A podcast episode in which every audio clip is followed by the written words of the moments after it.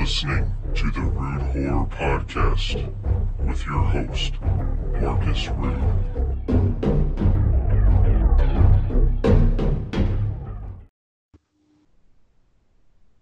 Hello, everybody. You're listening to the Rude Horror Podcast. I'm your host, Marcus, and today I have a couple special guests with me today. Their names are Dan and Emily. They're graphic novel writers and producers for the zombie game. Is that right? Yes, yes. All right. And then you guys have done some other stuff as well. Is that right? Or is this just Yeah. kind of the biggest project you guys have worked on? a whole bunch of stuff no one cares about. Yeah. Yeah, I, I've uh, written a few things. Uh, I was a stunt double for a little bit and all kinds of weird, random things. Yeah. I worked for Boom Studios and uh, way back when the producer of There's Something About Mary, and we made some graphic novels together. And uh, yeah, we're living the life in LA. Yeah, yeah, yeah. Locked Right on. in coronas, coronavirus time. Yeah, this is a crazy time, but it's it's you know I've said this in a, another episode with uh, another guest. Where I was like, this is kind of a good time for podcasters, though. Yes, everyone's- it's, everybody uh, is getting like guests that they uh, wouldn't get except for you. Uh, no, just kidding. Um, uh, just like because a lot of people have time right now, and people are listening because there's not a lot. I mean, I can only watch so much. I guess you'd call it news. It's like more Right. breaking news. Um, And Tiger King is not worth a third or fourth watching. a second watching, definitely. Right. Although a British, you know, British Bake Off is, if you haven't gone back to watch the ear- earlier seasons, they are extraordinary. It's kind of like a horror movie. Yeah, I can only imagine. yeah, Uh, yeah, I mean, this is just a good time to to kick back and watch movies and shows and yeah, and catch up on stuff that you haven't seen. Uh, you know, just because there's there was so much that came out. Um, you know, and you're doing all kinds of other stuff, just like c- catching catching back up on things and rewatching stuff that you used to love. Yeah. that's something, you know, right. that you haven't seen in a while because you know Night of the Living Dead every year for Yeah. us. Oh heck yeah! Uh, I got the Criterion version of that. That's like the only Criterion movie I own. oh yeah Amazing. yeah But- i mean when that just changed everything so Right? Yeah. Uh, have you guys? Uh, do you guys have the Criterion version of it? Uh, We do everything digital now, so we were Oh. real sad when like Filmstruck went down yeah because that's usually how we would watch it. For sure. Yeah, I was just gonna say like there's there's so much uh extras and uh interviews and stuff on on Yeah. that release. So you get you know if you know if you guys love that movie, it's a uh, you know that's a good one to watch if you want to get more inside info and you know just extra footage and whatnot. yeah good that's a good call it's just uh you know it's weird because we used to like get the dvds and like cds and have stuff in your hand and all that stuff and now everything's just on demand or like you know streaming and uh Mhm. you know, or you know, downloaded from your computer or whatnot. So it's just not as I don't know. Th- That, that like uh digital libraries. you know? Yeah.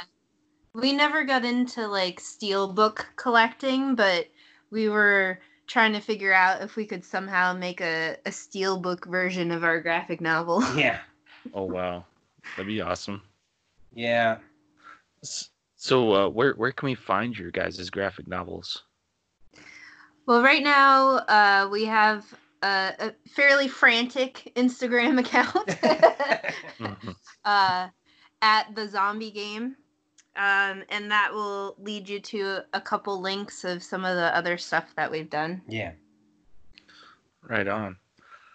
So, like, I mean, the title's kind of simple, but like, is there, Good job, writer. Yeah, yeah, well, I mean, like, as far as like possibly what it's about, but it, you know, is there a complex story to it, or is it just kind of well, it's, here's a zombie outbreak? No, I so I guess it's kind of weird that like um I was trying to I was watching and because I was trying to write something along this lines for a while and I I was kind of just getting really tired because I you know I thought The Walking Dead especially the first couple seasons I loved and how they integrated that and then all of the other zombie movies that I had seen and when they were really good what what was it about them? And I was really frustrated to find like a new angle on it. And then I read uh, the girl with all the gifts um, which changed my thought processes on um, on what zombies could be. So I looked at it in more of a, a different way because one of the things once you figure out what kind of zombie it is um, then you know how to kill that zombie or you know figure out a way to stop that zombie. Um because even like uh i would say what was it? Hear no evil was it? Speak no evil whatever that um Speak um, no evil. um this silent movie that speak no Oh. evil? No no i don't know. But it's just like once you figure out their flaw then you can figure out how to beat them. Um so it's like if they're slow you can outrun them or they're hoardy or whatever. And so what i wanted to do was kind of create more of like a interactive thing where the zombies get progressively harder kind of like a video game. So like and so it's not just an uh, an outbreak. It's uh it's done by a, like a game master who's like creating this game for people to play and then there's different levels of zombies on each level of like this game that you have to and this maze that you have to go through. And so yeah so it, it gives you so your you know your first you know type of zombie is the slow dumb zombie. And then the next type of zombie is the rage zombie. So once you kind of go to the next level they get progressively harder. And then there's like an inner working game where who's playing this game and who just kind of ends up playing this game because they're there. And so those then you have like the inner uh, the reactions and those people and how they fight each other. And so it's really who is um, who is the real monster which is kind of uh, kind of like uh, I would say parasite you know who's the real parasite. So it ends up being a bunch of college students that are attending an end of the year party, which is a pretty standard opening, but they slowly find themselves being hunted by the rich in this live action game that's been created by this unknown saw like game master. So it was crunching a lot of our favorite uh, horror films Mm. into kind of like a mainstream action movie. And we did, uh, Dan wrote the film first, and uh, we converted it into a graphic novel. We well, I wouldn't say we converted it. Oh. She converted it into a graphic novel because Hmm. she, it, you know, has done that. She's done other graphic novels before, and so we really loved the the concept, uh, and we found this absolutely amazing artist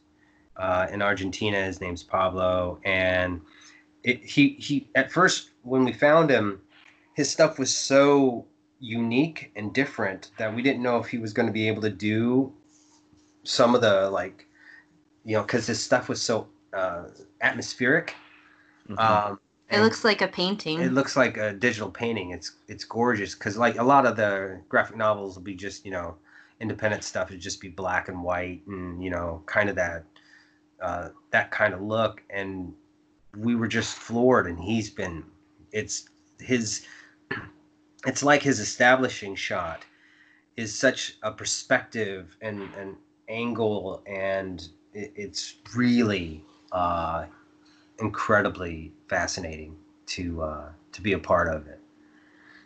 Yeah, I uh I've seen some of the stills on your guys' Instagram account and the the imagery is like a lot different than than what I've seen in graphic novels, you know, in general. yeah. we were we were incredibly lucky, and we were we were we weren't going to go with him actually. We were going to go with another guy, and then his stuff just came, and we were just it was just his use of greens and stuff. It was just so unique and different, and we kind of were like, well, we'll we'll give it a shot because it, it's so fascinating, and it's his stuff has blown me away. Like he's like uh I'd say like a cinematographer that you, you just are like you're like how did you get that shot? How did you come up with that angle? It's like yeah, it comes out really spooky. Yeah. And I think even more like a horror horror film than we imagined the film Yeah. being cuz you can have all different sorts of lighting and all of the different levels reflect a classic zombie movie. So you have like the farmhouse and you have like the CDC level. And you, the last level is like a MASH unit where uh, exciting things happen. So, um, but he's really been able to like recreate all of those things with a lot of uh, atmosphere and lighting and yeah. some cool, cool zombies so far. Yeah. I mean, the other thing, the other thing that I really wanted to do was bring different kinds of people into a zombie apocalypse. Um, and and you know that was one of the things that I really thought about uniquely. Uh, Mhm. you know, and like my lead is a, you know, uh, he's an, an older guy. He was in the he was in the army, and he uh, he's a vet, and he's having a tough time at this liberal arts college.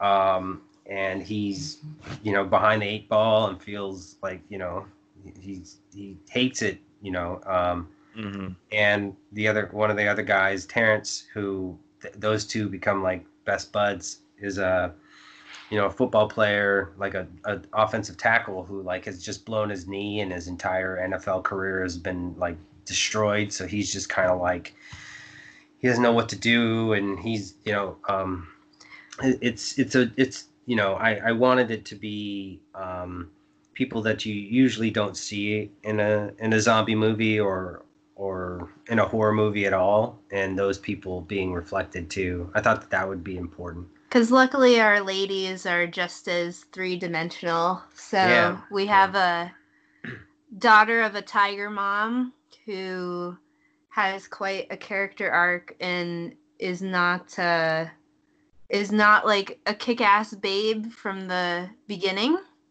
and really is able to like become part of the team and has like her own use that isn't ne- necessarily like strong female lead.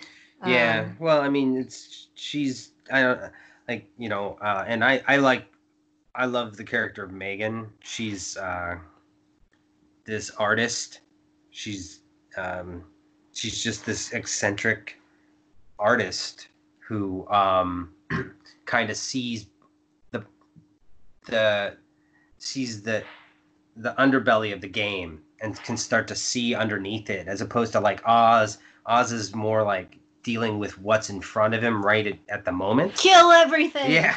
You know, those they're, that, that's kind of like you know and terrence is kind of like the the team i would even say like the team leader who's keeping everybody together and protecting them and then you have megan who's like figuring out the, what's really happening underneath because you know there's the as opposed she would be considered like i guess the scientist who is like figuring out what happened and how we ate the bat soup and you know and now we have corona you know and everybody's out there like you know flesh eating from the coronavirus. So she's she's more of that person but on a on more of an artistic and visual way. And i i, I just I, I really like i really love my characters i guess that's kind of how a lot of this started was these interesting people and putting them into this weird situation and then you have these right on. really awful people um Oh wait, you can't forget the last team member, Leg, well yes who's uh, a, a service a service dog, Oz Oz's service dog, who uh, is modeled after our own very large Lummox. of a dog. of a dog. Um, he is awesome. he's basic he's like the heart, you know. Um And he gets a hero moment. yeah, and he's yeah, it I- you know, it's just there he's he's this little blip of and he's humorous too. Um there's just aspects of these character and then uh, of these characters that are just really um I guess unique to this genre that I wanted to bring. And then it's oh, and by the way, there are these really terrible people that have paid a, a lot of money to like eradicate these zombies and you are just happen to be in their path. And so how does this and how do they react to each other and integrate and then how do they screw each other over or what if they're going to and the the social aspects of that were what really excited me. You know, it's very much like uh, you know the original like Night of the Living Dead because you know it's like Mhm. you know now who's this person in front of you Ben and he's like oh and in this rural setting and he's black and this and that and the other thing and how do you react to him while you also have the whole state everything going on outside of it um, you know it's really fascinating i mean that's what i think is what i really enjoyed writing about it i mean creating the game was fun because i love saw you know the original of course Mhm. Uh, Just the original. yeah yeah. Oh, it's a good one. yeah i love saw and so like that kind of you know puppet master behind but letting people like destroy themselves or not destroy themselves on their own volition and be I- awful to each other. yeah Mhm. is is absolutely amazing to me so Yeah, Saw Saw would be a good uh um I don't know, yeah, Saw Saw sounds like a good comparison to what you guys are creating. But then I don't know, for some reason I was thinking of the running man. yeah Yeah. uh, my buddy my buddy who uh is kind of help helping produce the the graphic novel too he he always can talked about it like the running man yeah Yeah, kind of like a I mean, you know, it's probably different, but like Running Man was more of like a TV show, but they'd throw Yeah. the people in there and the, but there'd be different levels of, right you know, uh yeah, I don't know. That just No, it, it's. I, I would say that too. That's a that's a really good comparison with uh, zombies and, uh, yeah, it's it, yeah, it's. I, I really enjoyed. Well, you know, just creating a different, you know, because I I love zombie movies. It's just at at a certain point, they all kind of you you kind of veer to all right. Here's the how do you stop them or how do you kill them or whatever, and then there's Right. that turn and then it's like oh okay that's how you do it and then and that's what i really loved about the walking dead was that it was like the aftermath of it right it was just like all right what what happens now right. And how how do people deal with yeah with this new life, basically? Right. and so i liked that part about it but um, Apparently, we just sit home and order Postmates. and pay way too much to get baskin robbins delivered Right. Or or do carry out. yeah exactly No, people in LA are too lazy for carry out. Yeah, Yeah, that's- everyone's that's- just getting it delivered. Yeah. Right. Well, like like for me, you know, I live in a small town and we got one bar, a gas station, and like a Dollar General. But Yeah. really, you know, Yeah. it's it's it's whatever. But the bar, luckily, does carry out. So, uh, all I gotta do is like walk around the corner and, and grab some burgers or something. that's good sure, that's saving a lot of people. Get a couple beers with it, and you're fine. Well, it, it depends on who's working.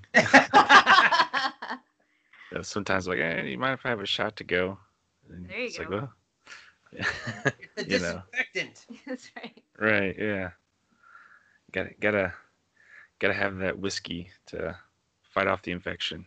That's right. exactly man But uh yeah, yeah, this is uh some weird times. Um you know, you guys are talking about your graphic novel and it kind of sounds like uh there's a lot of character building and interaction with the with with each other and uh and sort of like with uh, Night of the Living Dead that there's decisions to be made, Yeah. and Yeah. you you don't know which one's the right or wrong, but you know you have to act and probably act now. To Yeah, not like Barbara. Not like Barbara. Yeah, yeah. Ben was more of the decision ran. maker there. ran and then did nothing. She had a great opening. She had a great opening, like what what was it, like eighth of the movie, and then it just went all downhill. then she just drooled on herself. Yeah. She she sort of got uh frantic about the situation. Yeah, Yeah. yeah, yeah. Um, yeah, I love. I mean, that movie. Uh, you know, it's just, it's just the pinnacle. It just kind of like sets the tone for, you know, everything that comes after, and and, and like a bar that's set. You know, um, Oh so- yeah, totally. so much of the media, like just slightly before that, was exploring like fear of other humans. It just seems like a natural conclusion, even though the script started off as like a, a comedy. It it like got ad libbed into this amazing like indie film. But I think we still carry a lot of those messages from that that time period you know 50s 60s even a little bit into the 70s of like that i think that's why this current like corona is so scary to us or at least to me anyway is that i don't know what other humans are going to do like i'm more afraid yeah, going to the supermarket trying to get bashed over the head for some toilet paper than i am of catching coronavirus at this point Yeah. Yeah, it's insane. that's that's kind of one of the things I wanted to explore in in the zombie game too is is that it's it's really these people that are doing this. You know, that one person what is she she licked like two thousand dollars worth of food at one of the at one of the stores. She was just walking around licking food. oh Um, my god. yeah, I mean, just stuff like that. Like people, people are are very interesting, uh, and very interesting in a crisis. I've, I've, and so that's something like that level of, um, you know, what are people able to do, and what are you know, what are the boundaries of society? Like, because they're very frail, and then it's like, all right, it's it's over. Fuck it, let's go. You know what I'm saying? You know, wait a minute, wait a minute. We just stubbed our toe. To hell with it. Let's go. You know. yeah. Yeah, it's kind of like we're uh we're we're really the monsters. yes. And uh That's really honestly like what I loved about The Walking Dead is that, you know, however bad the zombies were, they were what they were. You understood them. It's the other one, the other people that are like going to screw you over or, or like, you know, do whatever they're going to do to survive. yeah. It's the the scariest part is, you know, like yeah, people like beating each other up for freaking some toilet paper. It's like go buy a bidet. yeah. Well, I told my wife it's like, well, if we ever run out of toilet paper, I'm just gonna start taking showers every time Right? there, I go to the you go. bathroom. Yeah, it's like you got some water. solved Yeah. Make Soap- make a, soap make and a water. wipey. Make a wipey. It's called this a washcloth. right? You know, it's called laundry. You got to do more laundry. It's not it's not Yes. fun, but you know, not the end of the world you're not gonna die. Well, no, you're not gonna die because you can't wipe your butt with some you know two ply toilet paper. Yeah. yeah, it's just crazy that uh you know, th- this this virus is more of like a respiratory Yeah. uh, infection. It's not gonna make you diarrhea or anything. I don't know what what the big deal was about you know about everyone going crazy about it, but but you know when we have people like that, it makes other people start to panic, and then they want to do the same thing because they don't want to be without that well, you know. like like zombie movies, herd mentality. It's like if everybody's grabbing something, it's like, oh shit, I better grab it too, and then it's like, ah, you know, it's a very, um, you know, that's that's zombies. You know, Yeah. that's, I mean, really, the the essence of it. You know, you know, it's like, kind of like when in, in Dawn of the Dead, it's like, why are they all at the mall? It's because that's where they go. It's like, yeah. You know, just some sort of uh, memory, you know. And that's that's one thing about that I I uh, I guess liked about Romero was he didn't just stick to one um, mindset of of of the zombies. Like they they evolved Yeah. more and more as his movies went. Mhm. yeah. You know, to where you know, uh, Day of the Dead was the, the groundbreaking moment of the, these zombies could could learn again right. hmm and then you know we get to land of the dead where we get big daddy who's like the leader Yeah. and uh yeah you know it's, it's really cool to see you know and then his movies sort of kind of went downhill after land in my opinion but uh i mean i respected him as far as doing something different Yeah. and uh especially like the the found footage stuff uh you know i i liked the aspect of a found footage romero zombie movie you know i like the the concept of it. Yeah. um survival of the dead might be might be the doozy of the of the series. But uh you know i, I really wanted to uh see what he was going to come up with with the uh empire of the dead that was mm-hmm. Oh yeah. that was some of his his last workings. I know at one point they were going to try to continue working on it, but you know I don't know whatever happened with that.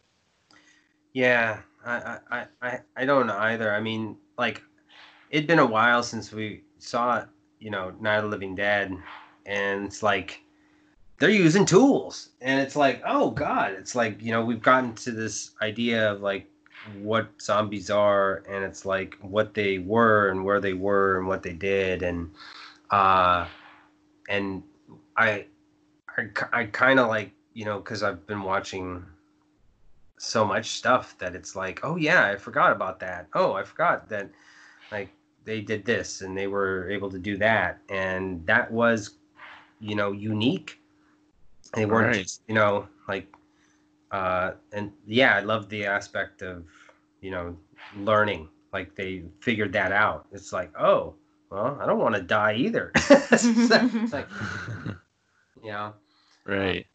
they want to figure that out. They want to be able to get what they want, which is uniquely scary. So, It's crazy to think that, you know, like that that first kind of like indie film was made in 1968 and he just kept going, you know. Yeah. Crazies, Creepshow, you know, all of that yeah, that became like just staples of of horror movie watching by the time you get to you know 2020 you've had mm-hmm. an entire insane career like even if your you know your legacy is going beyond your your death like Oh, yeah, he's he's like a legend. yeah, yeah He's definitely a legend, a legendary filmmaker.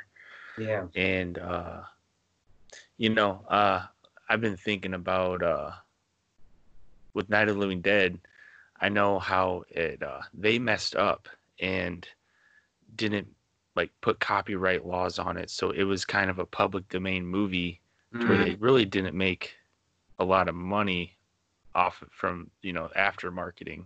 right, But I was thinking, you know, that was probably the most ingenious thing they ever did because that means everybody are able to watch it, you know, worldwide. yeah And so when and- and when people, you know, obviously it's a cult movie now, everybody loved that movie to where then that that made it to where everybody knew who George Romero was. So when he started making more movies, yeah, you know, everybody knew who he was. Like, oh, he made Night of the Living Dead. I'm gonna go check that out. yeah, So that that kind of helped him, you know, further on in, in in his career, in my opinion. Yeah. And by the time he died in 2017, I mean, it, he had built an entire legacy. Yeah, I mean, he he's done all kinds of stuff. He's made vampire movies. um, Which anthologies. yeah, Yeah. love love me some vampires. I, I I love the old school vampires. I'm not a big fan of the new school vampires. right, right. Well, apparently, like every single horror director has been influenced by uh, I Am Legend. Mm hmm Like every time you read anything about those directors, it's like one little story in 1954 has been the basis of so much horror film. Yeah. Mm-hmm. Well, like, and you hear uh, stories of like some of these legendary filmmakers, like John Carpenter, Romero. Um, a lot of them, a lot of them uh, loved watching like the old sci-fi movies. Yeah. You know, like uh, the Thing. The Thing was like a, a really big inspiration for John Carpenter, and then you know he ends up remaking it and making it even way awesomer. yeah. Yeah. but yeah, I mean, you, and then you know, however you look at it, as far as the zombie aspect, I mean, you could look at it as it's like a scientific. It could be a scientific movie. Um, Yeah.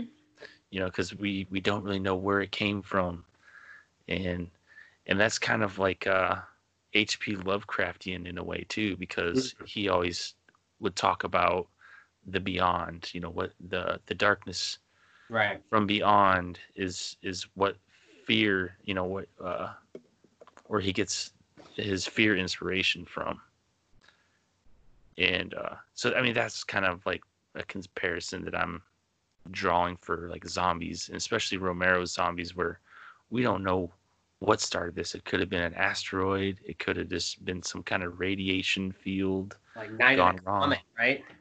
yeah i mean Yeah. just that one, I, I, I love. I that was like my when I was a teenager, like Night of the Comet. I just was fascinated by that movie. yeah oh it's a good one Yeah. it's uh definitely a good uh horror mall movie as well Yeah. It's it's it's an interesting film. yeah well i mean even like uh night of the creeps Yeah. uh, and you know i think james gunn got his inspiration of slither from that as well yeah. Mhm. where you know these slugs get in your body and into your brain and then that's what's Don't controlling Pain from no from what's up oh oh uh it's it's from uh what's that movie called? I never can remember the movie. It's uh Chubby Rain. Uh it's uh, Steve Martin and Eddie Murphy, and they're they're making a movie about uh, they're making a, a movie. Uh, Don't look at me. I don't know what you're talking about. of course, of course, I never remember the name of this movie. Um, Steve Martin. Um, now I got to I got to vamp. Uh, but yeah, so the there's there's aliens in the rain and it and it's fat rain and it comes down and it gets into their eyes. Um, it's it's just a it's a comedy. Uh, Hmm. boom, something or other. Uh, never mind. Sorry. oh it's all good yeah I, I don't think i've ever seen that uh, it's Bowfinger.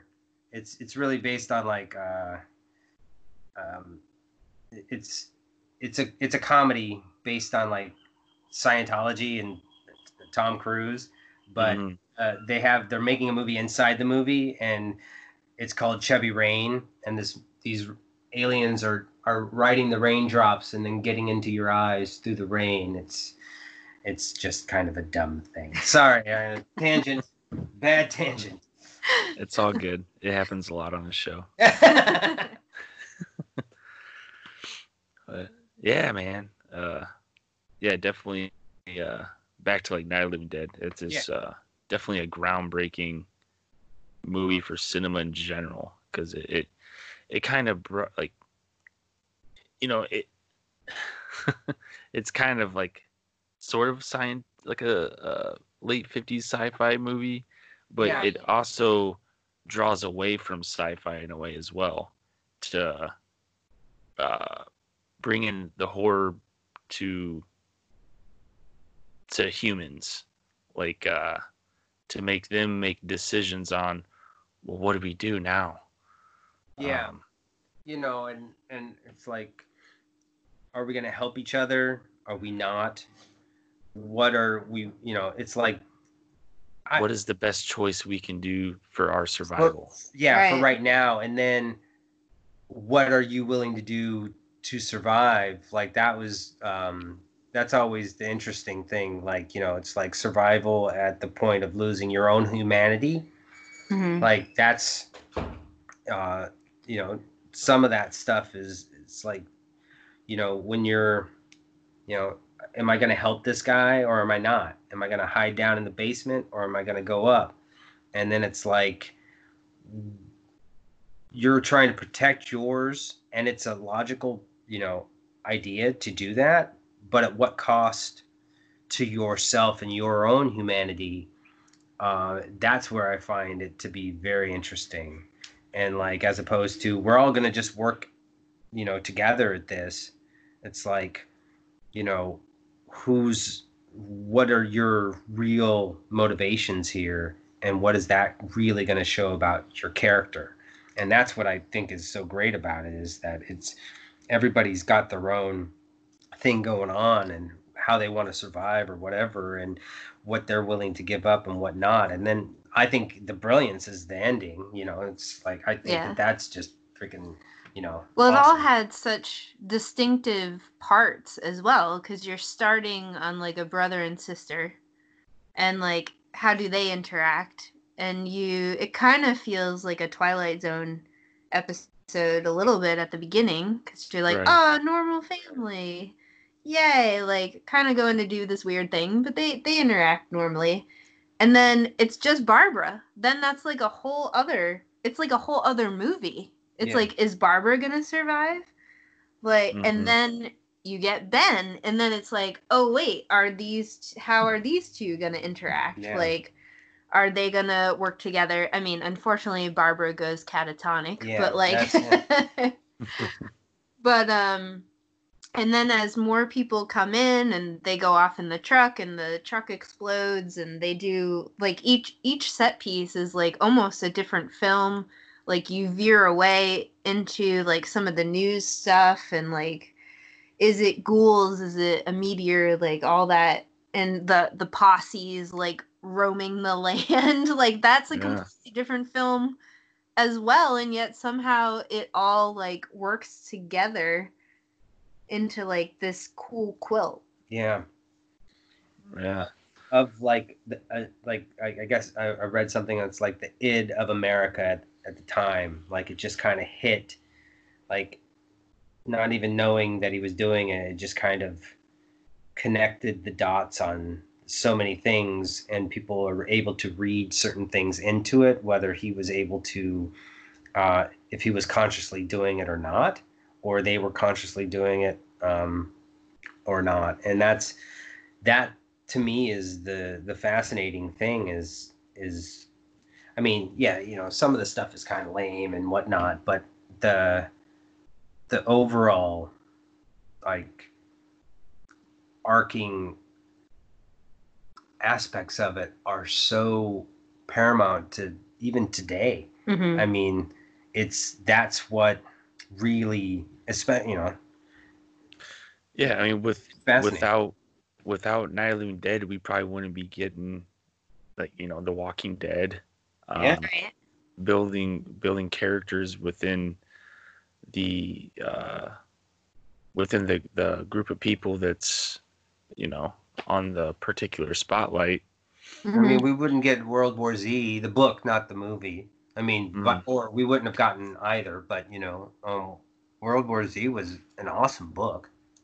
Mm-hmm. You know, But um, you know, then you got to think of the time it was made. yeah, Um, you know, that shit was probably really fucking scary for people. yeah Oh, yeah, big time, big. You know, like They got pe- banned off of german netflix you know, like e- even jumping back to like the Universal monsters back in like the early 30s. yeah, I mean, I mean, you watch that stuff now, it's like, you know, how how is this scary? But back then, people, you know, yeah. never have seen stuff like that before. It's it's all new to them.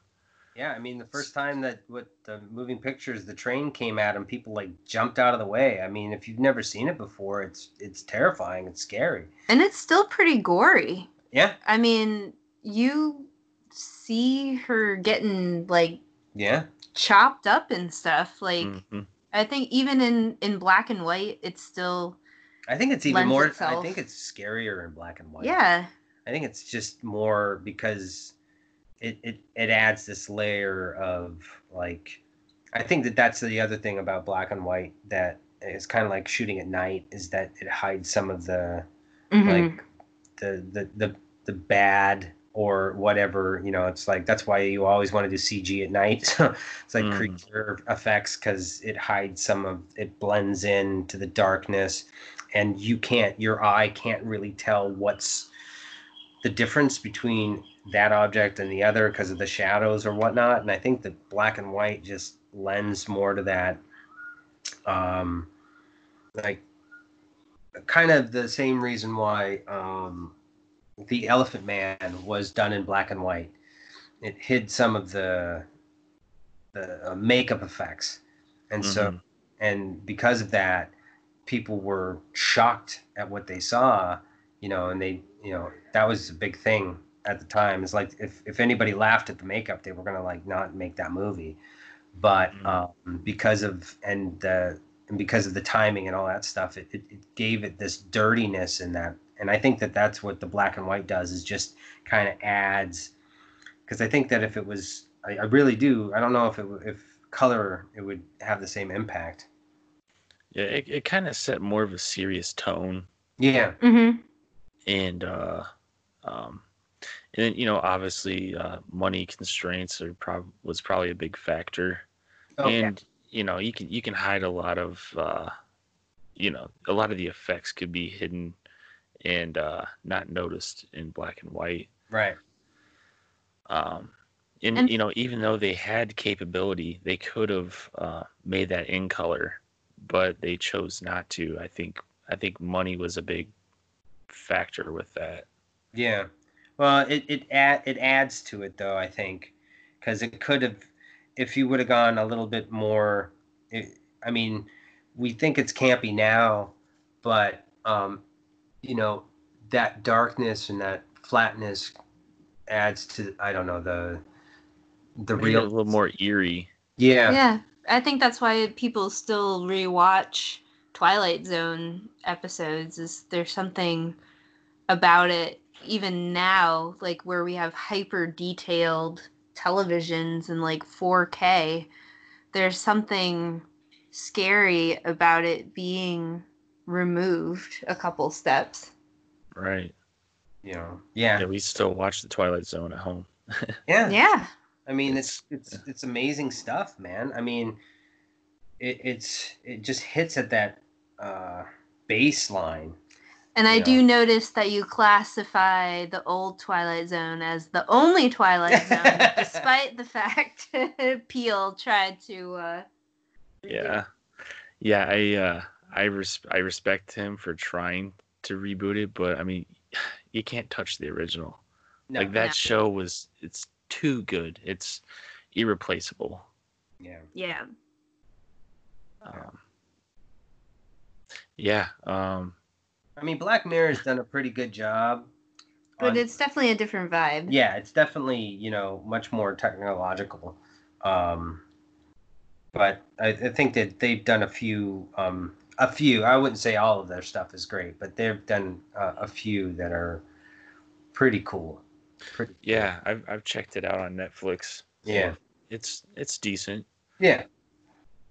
Uh, not every episode is stellar, but there's a couple in there that are pretty good. So right. Did you uh, end up seeing the Miley Cyrus one? We got through half of it. Yeah. Yeah, that one was kind of weird. Yeah, She's living inside the robot. yeah. There was a there's a decent premise in there. It just it, it, it yeah, it just didn't quite. it was kind of whiny. Yeah, Yeah. Yeah, it was it's it kind of seemed like that one was kind of steered more towards a younger crowd yeah, Yeah. and it didn't really hit home with like everybody in general. I think. Yeah. I think it was the um, you know the the, starlet aspect of it, and you know that it, I think that's where like having somebody like your brain implanted in a I, I you know into a, technology has been a has been an you know an avenue for a long time I mean, look at Metropolis in Yeah. the 20s. Like, you know, so yeah. there, there's been that idea. It's just that it became much more of a, uh, I don't know, like a ra- reality show type thing than anything else. And, and do we really want to feel bad for celebrities? yeah, it's a tough one. You know, that one, that one was just, it's like, uh, I don't, uh, Even though, like, good storytellers want to show, like, the complexity behind it, like, I don't, I don't think most people really want to think about celebrities having angst. like we're still living in a time frame where we don't care if people die, but if the dog dies, that's it.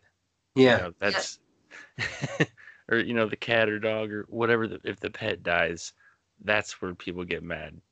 And you That's know, why we had to have a leg in our book. yeah, yeah, it really adds to you know people, people, can connect more to to Yeah. animals. I think. well, people were really interested in, it's like, like as soon as they started looking at the book, they're like, does the dog die? Yeah. Does the dog, like, like, that, d- d- you got to tell me now. It's like, this, is- you got to tell me right now. One, And- one person was like, "No, no, wait, I don't want to know." Yeah, yeah, and then the other person's like, he has to die, man, because you'll you'll just get everybody, man. Everybody will be so fucking pissed at you, man. It's like, like "Uh, oh, okay, bud, okay, but yes, yeah. Yeah. Oh man. Didn't think we'd be debating that about our book. Yeah. But yeah, I mean, yeah, it's it's a real thing though. People Yeah. really don't want to see animals die, or you know, Yeah. at least dogs. oh man, did you see that? Don't, don't fuck with cats on Netflix. Um, we did try watching that. We haven't finished any of that yet, though. Crazy. it's uh, it does take a minute to get to get into it because it's uh it's it's tough to watch the animal abuse part. Yeah. Um, Yeah. and it's a crazy it's a crazy story but it's ultimately like very redeeming it's Yeah. worth getting through it Yeah. Yeah, I know that uh they're trying to figure out if the videos are real or not. Of Yeah. them torturing yeah. animals. Yeah, it, I could see why people would find that sickening. yeah it's uh it was it was hard enough watching tiger king and they didn't really even show anything Yeah.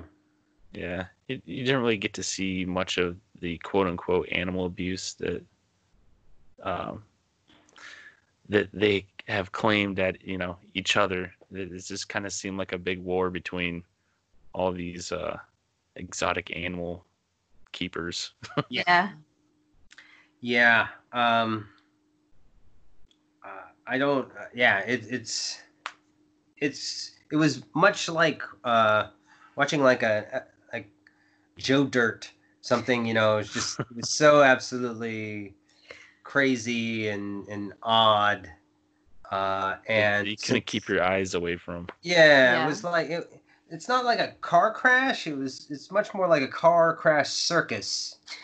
Where it's like you know, and then it's like that Carole Baskin. You know, it's like uh, but You if know. you ever want to stir up a zombie horde without anyone knowing apparently live in oklahoma Yeah, no kidding. you can have a tank Like- you could uh, apparently a lot of people do meth yeah, um and you know so you'd have plenty of people to to join your zombie army yeah.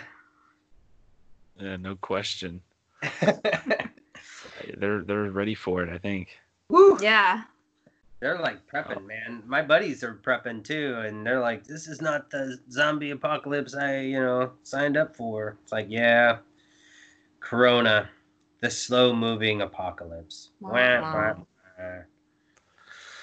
Yeah, it'll. I don't know. It'll be interesting to see how this plays out. You know, see how long this goes on for. I mean, it's Yeah. gotta, it's gotta die down at some point, but It's a matter of when. And And, and there'll be the pop afterwards too. we've already seen uh, producers looking for Oh, like yeah. pandemic scripts, and it's Oh, like yeah. really, really, hmm is that really Yeah. like like- directly on the nose? Like trailing back to Full Moon, you know, they already jumped on the oh the, yeah, uh, yeah. Oh, yeah. Corona, you know, their movie Corona Zombies, which I'm pretty sure it's out, uh, probably on their streaming site. But So- It uh, looks amazing. Yeah, it does. It just and you know, it's so perfectly timed. You know, yeah, because Hey, B B movie zombies we definitely need. Yeah. Uh serious pandemic scripts probably not right now. yeah, yeah. I mean, you know, uh, I can see how it could affect uh, people that are actually affected by the coronavirus. That you know, they're probably not going to be the first people in line to watch that movie. but uh but uh you know it's it's definitely gonna be a ti like a time staple movie i think yeah. Yeah. No, it'll it'll definitely have like that air of of what's happening at this particular time. But I really appreciate that like the horror genre has grown beyond, you know, a lot of those early films and that we get a lot of cool comedy mashups because I think something as serious Oh, as horror like being you know balanced by comedy is actually a great great pairing. oh oh for sure Yeah. um like dead alive that's probably one of my favorite it's definitely my top five movies favorites of all Yeah. time Yeah. it's it's just got uh a mix of just everything into one movie and it, it works yeah. It's just being able to expand that uh the genre and but right now I think really, you know, we're watching a lot of Schitt's Creek because it's funny. right you know, just to because things are a little somber sometimes, and it's a little rough, you know, getting through some stuff, and you know, uh, just you know, day to day, and and you just want to get your mind off things and and and you know, laugh a little bit because it's nice, and so, uh, Right. so. I think that that's always a good thing too. You know, I, I, right now family drama is not necessarily high on the list of what to watch. yeah yeah gotta Yeah. watch some comedies in there Yeah, exactly. Yeah, I who watched- knows? Maybe our next graphic novel will be uh, Dan's Dan's werewolf uh, nudie bar script. Yeah. Yeah, that I sounds wrote, a, interesting I wrote a um right now it's actually done really well in some film festivals uh like as a, an official selection in comedy festivals. It's a um it's a veteran werewolf stripper script called uh Full Moon Over the Nudie Bar.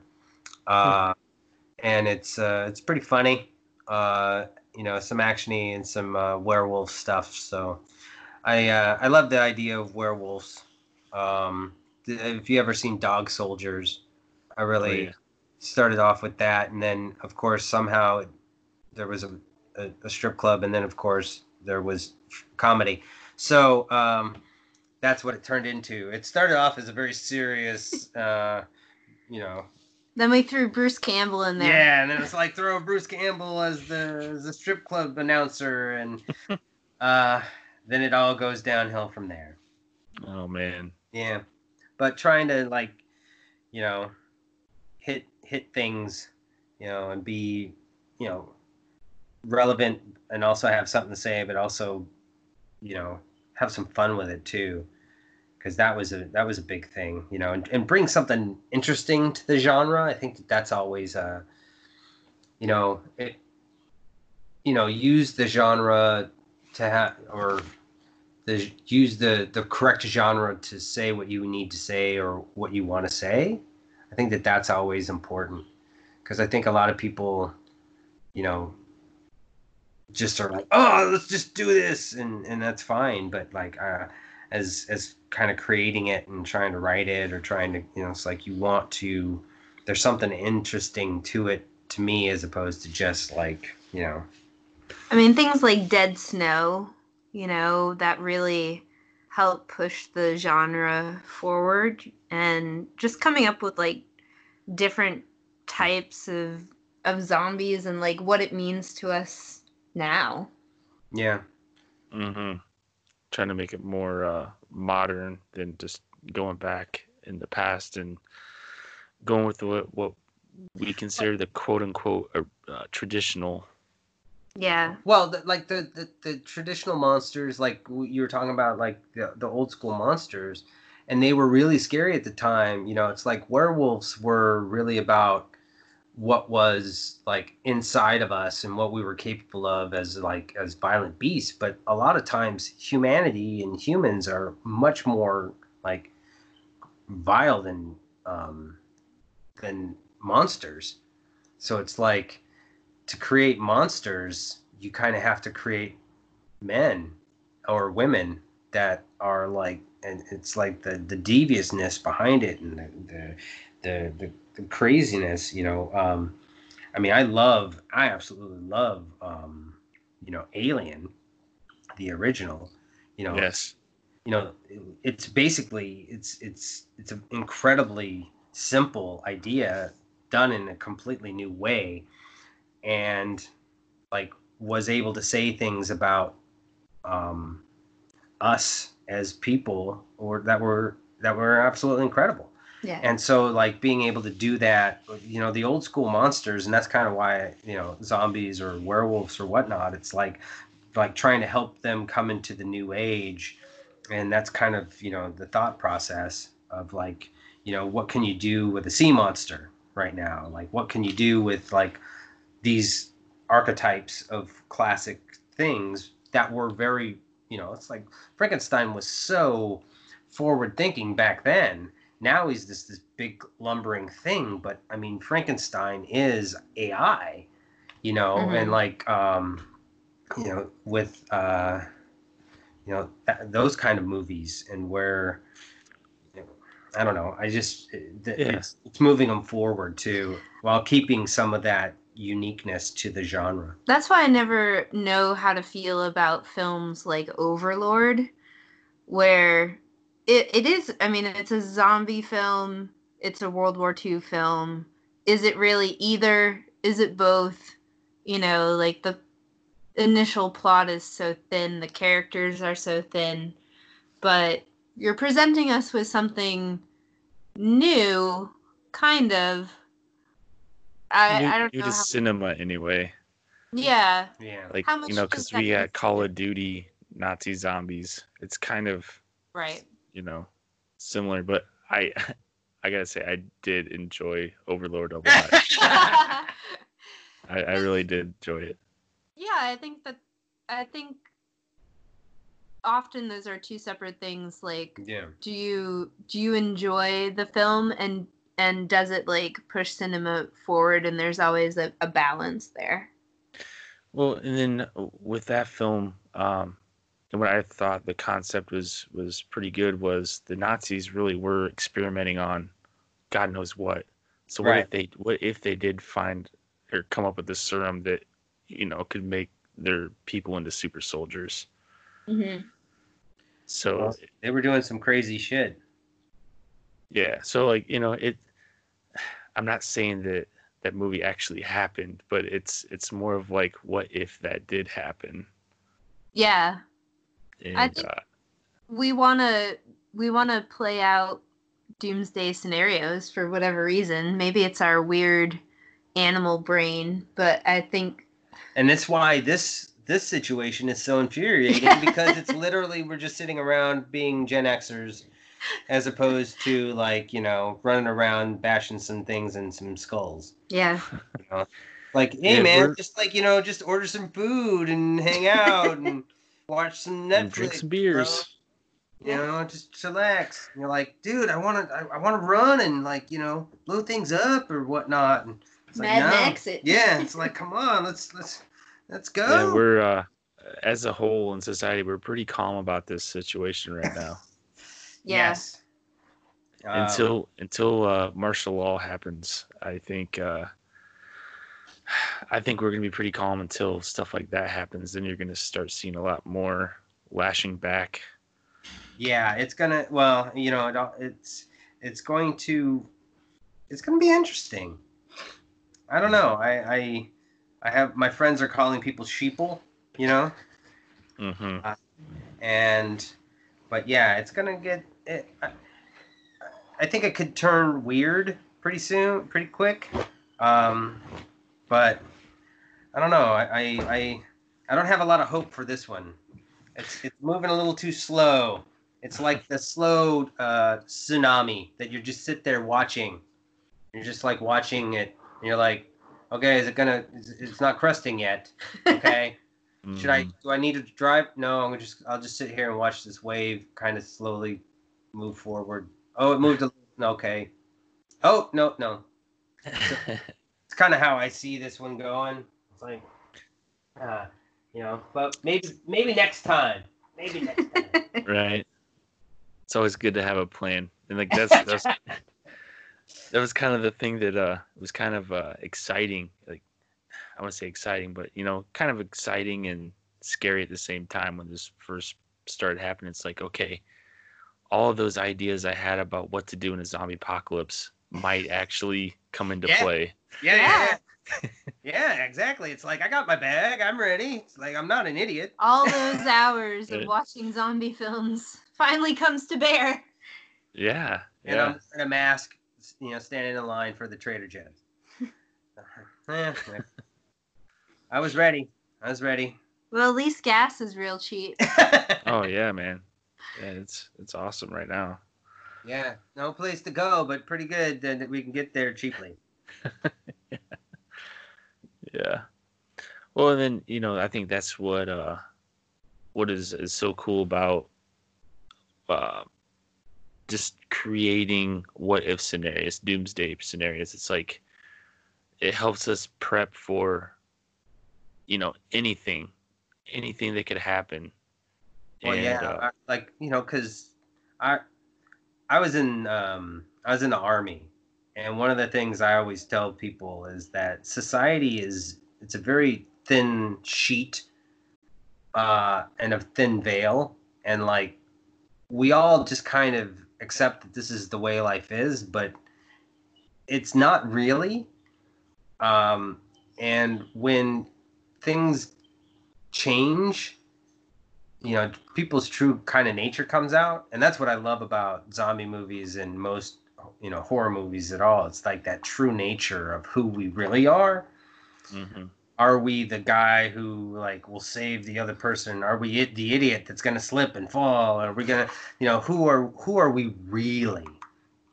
Um because a lot of this is you know we're in this veil of niceties and pleasantries and this is what I do for work but you know like when it Those- comes to those- survival, those things go Yeah. away real fast in like reality.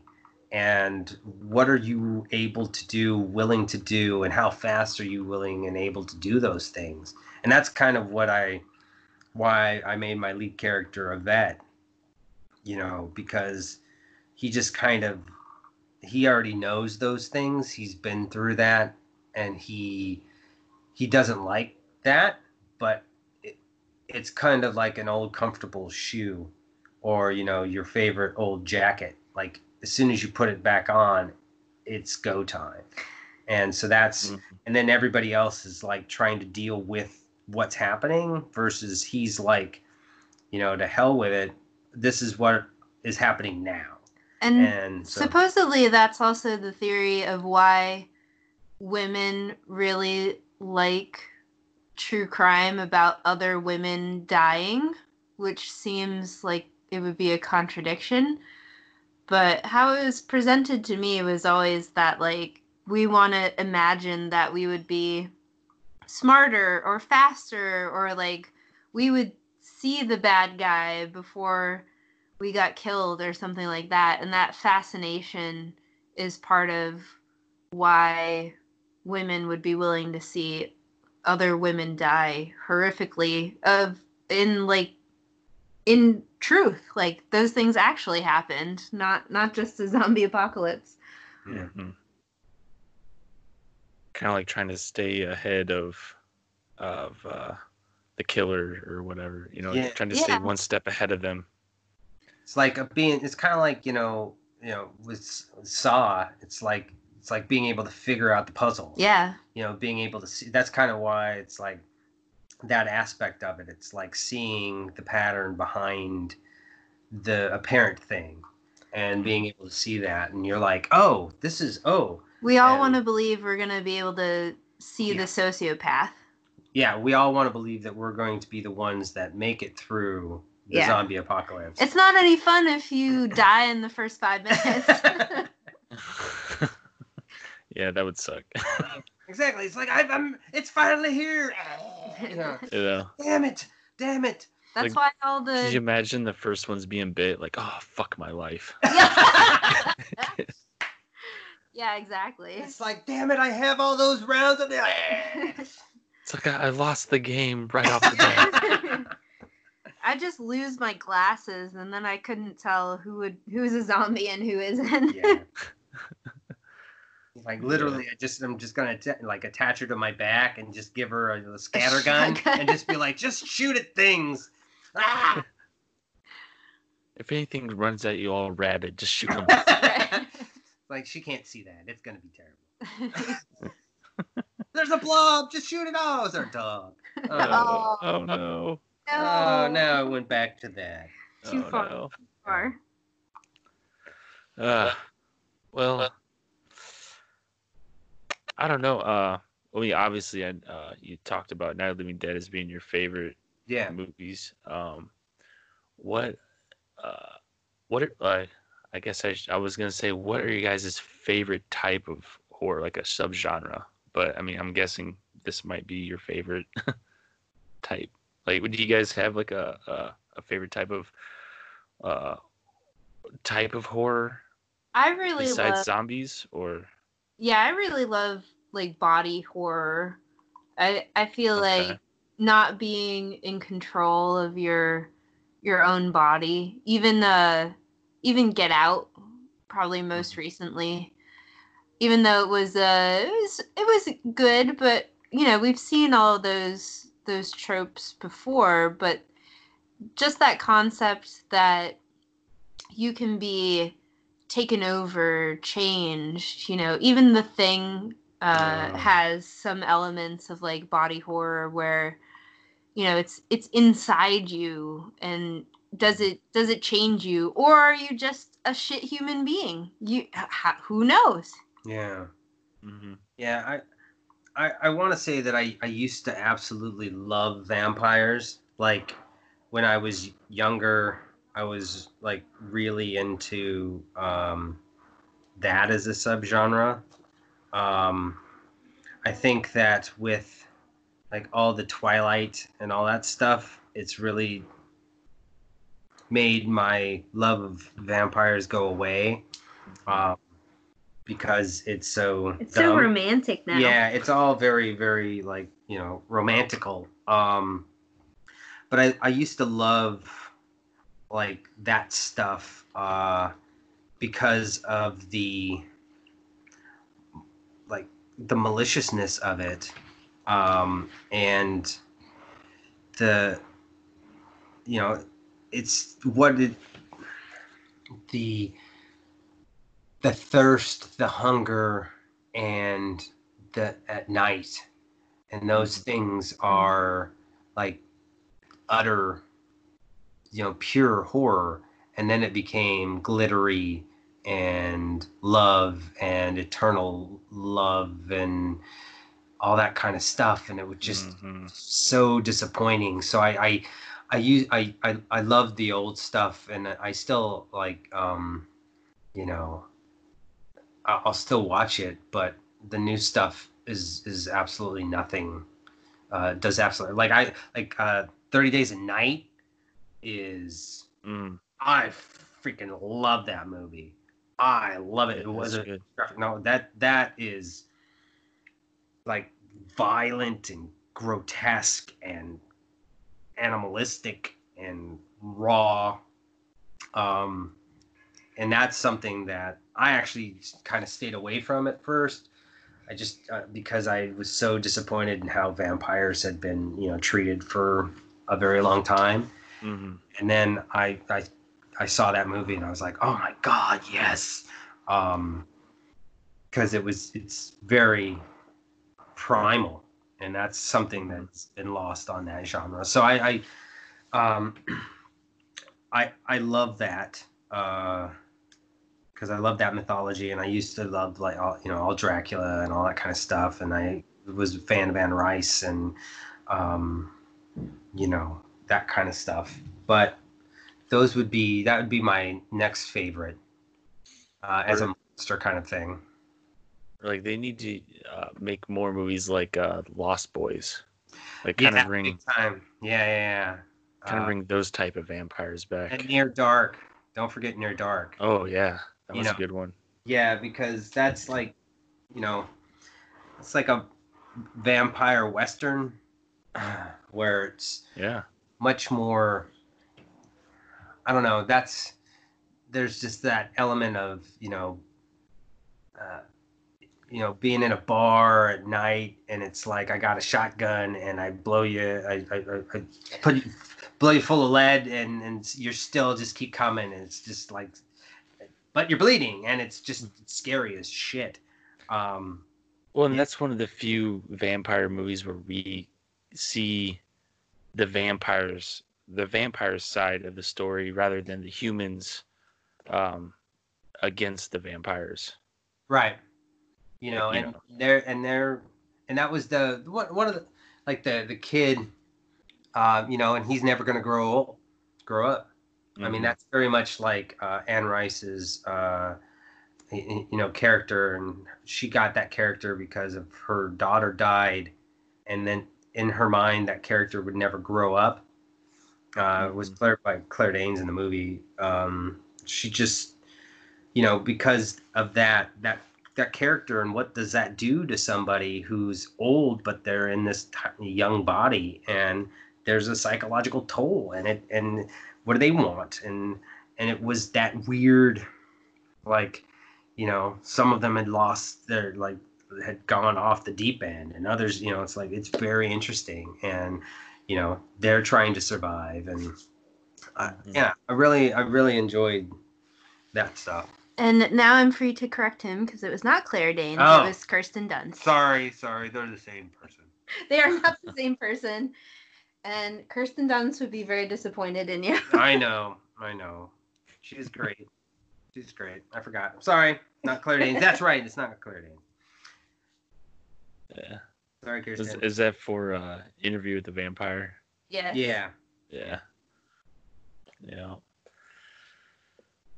Yeah, or yeah, you know, um I know like Blade isn't a really scary one, but like the original Blade movie was The badass. original- the original was awesome. I mean, yeah. yeah, that one was intense.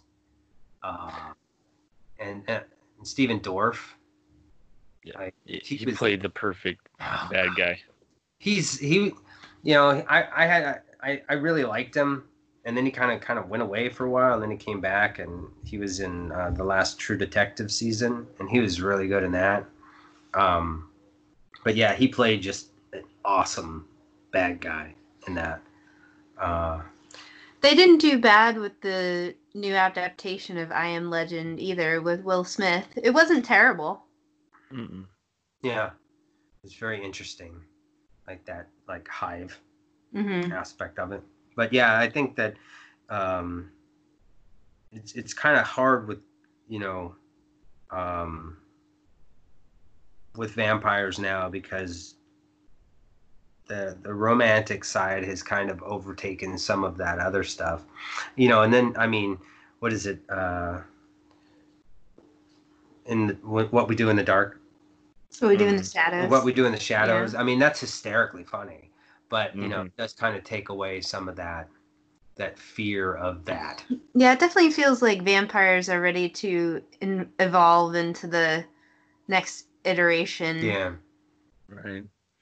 Well, and uh, um, I know there's. I think there's actually gonna be a couple remakes of Nosferatu coming. Mm. Um, it'll be very interesting to see, um, because I think it's it's almost like a hundred years since the Yeah. original came out. Yeah. So I think they were trying to jump on the, you know, on the bandwagon of like, okay, we need to, you know, make another Nosferatu and make him scary again. I mean, he's he's still creepy as hell. but, Yes. Yeah. like a modernized Nosferatu movie, I think. Um, That'll be interesting. It's it's it's gonna. I mean, they did a you know, um, to flip it. You know what what are you're gonna do with that, but um. well, they did pretty good with uh, "Let the Right One In," oh yeah, God, that was great. mhm. making it The original. Yeah. The original. Yeah. The well, yeah, I think the original was better than the American version, Yeah. but big time.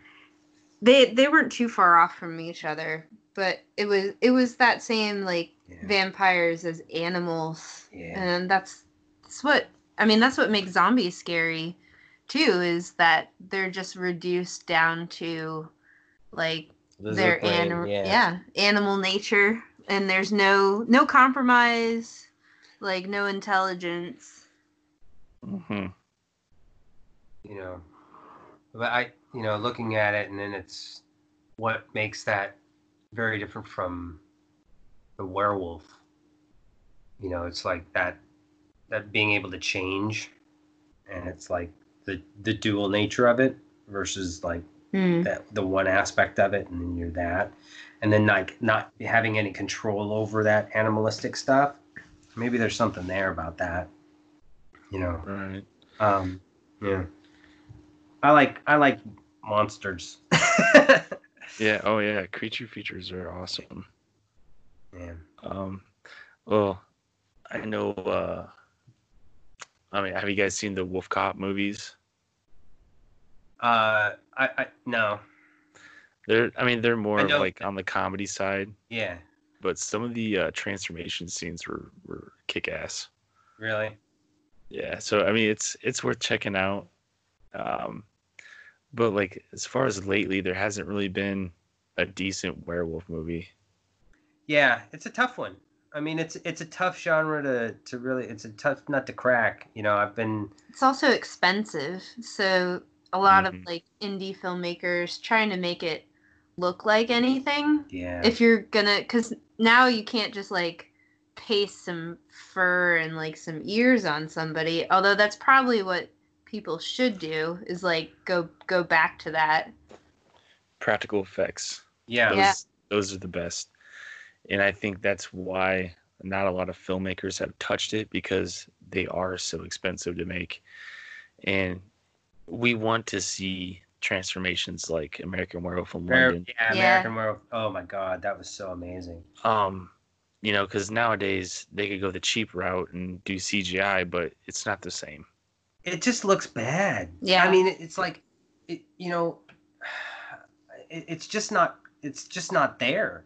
And it- even films that are hundreds of millions of dollars don't always look great but that's that's where like using the darkness is is your friend with a lot of these. Like it's amazing how scared we are of the dark still. Mm-hmm. like you can make a great werewolf movie just by like following alien. Like you don't see the monster. Well, Right. yeah. Well, um, interesting to bring back to aliens. And I talked to someone previously on a podcast, but we kind of came up with a not a solution or anything, but like we it kind of dawned on us that like Alien, Predator, like those movies, they're if if you look at it at at a different angle, it's kind of like a slasher film. yeah Oh no, it's a monster in a house. Yeah. I mean, it, it's literally like old school. You're stuck in. I mean, it's the same. Alien is the same movie as Jaws. It's just that one's on a boat and one's on a boat up in the space in space, and there's a monster that's trying to eat you. I mean, it's it's really.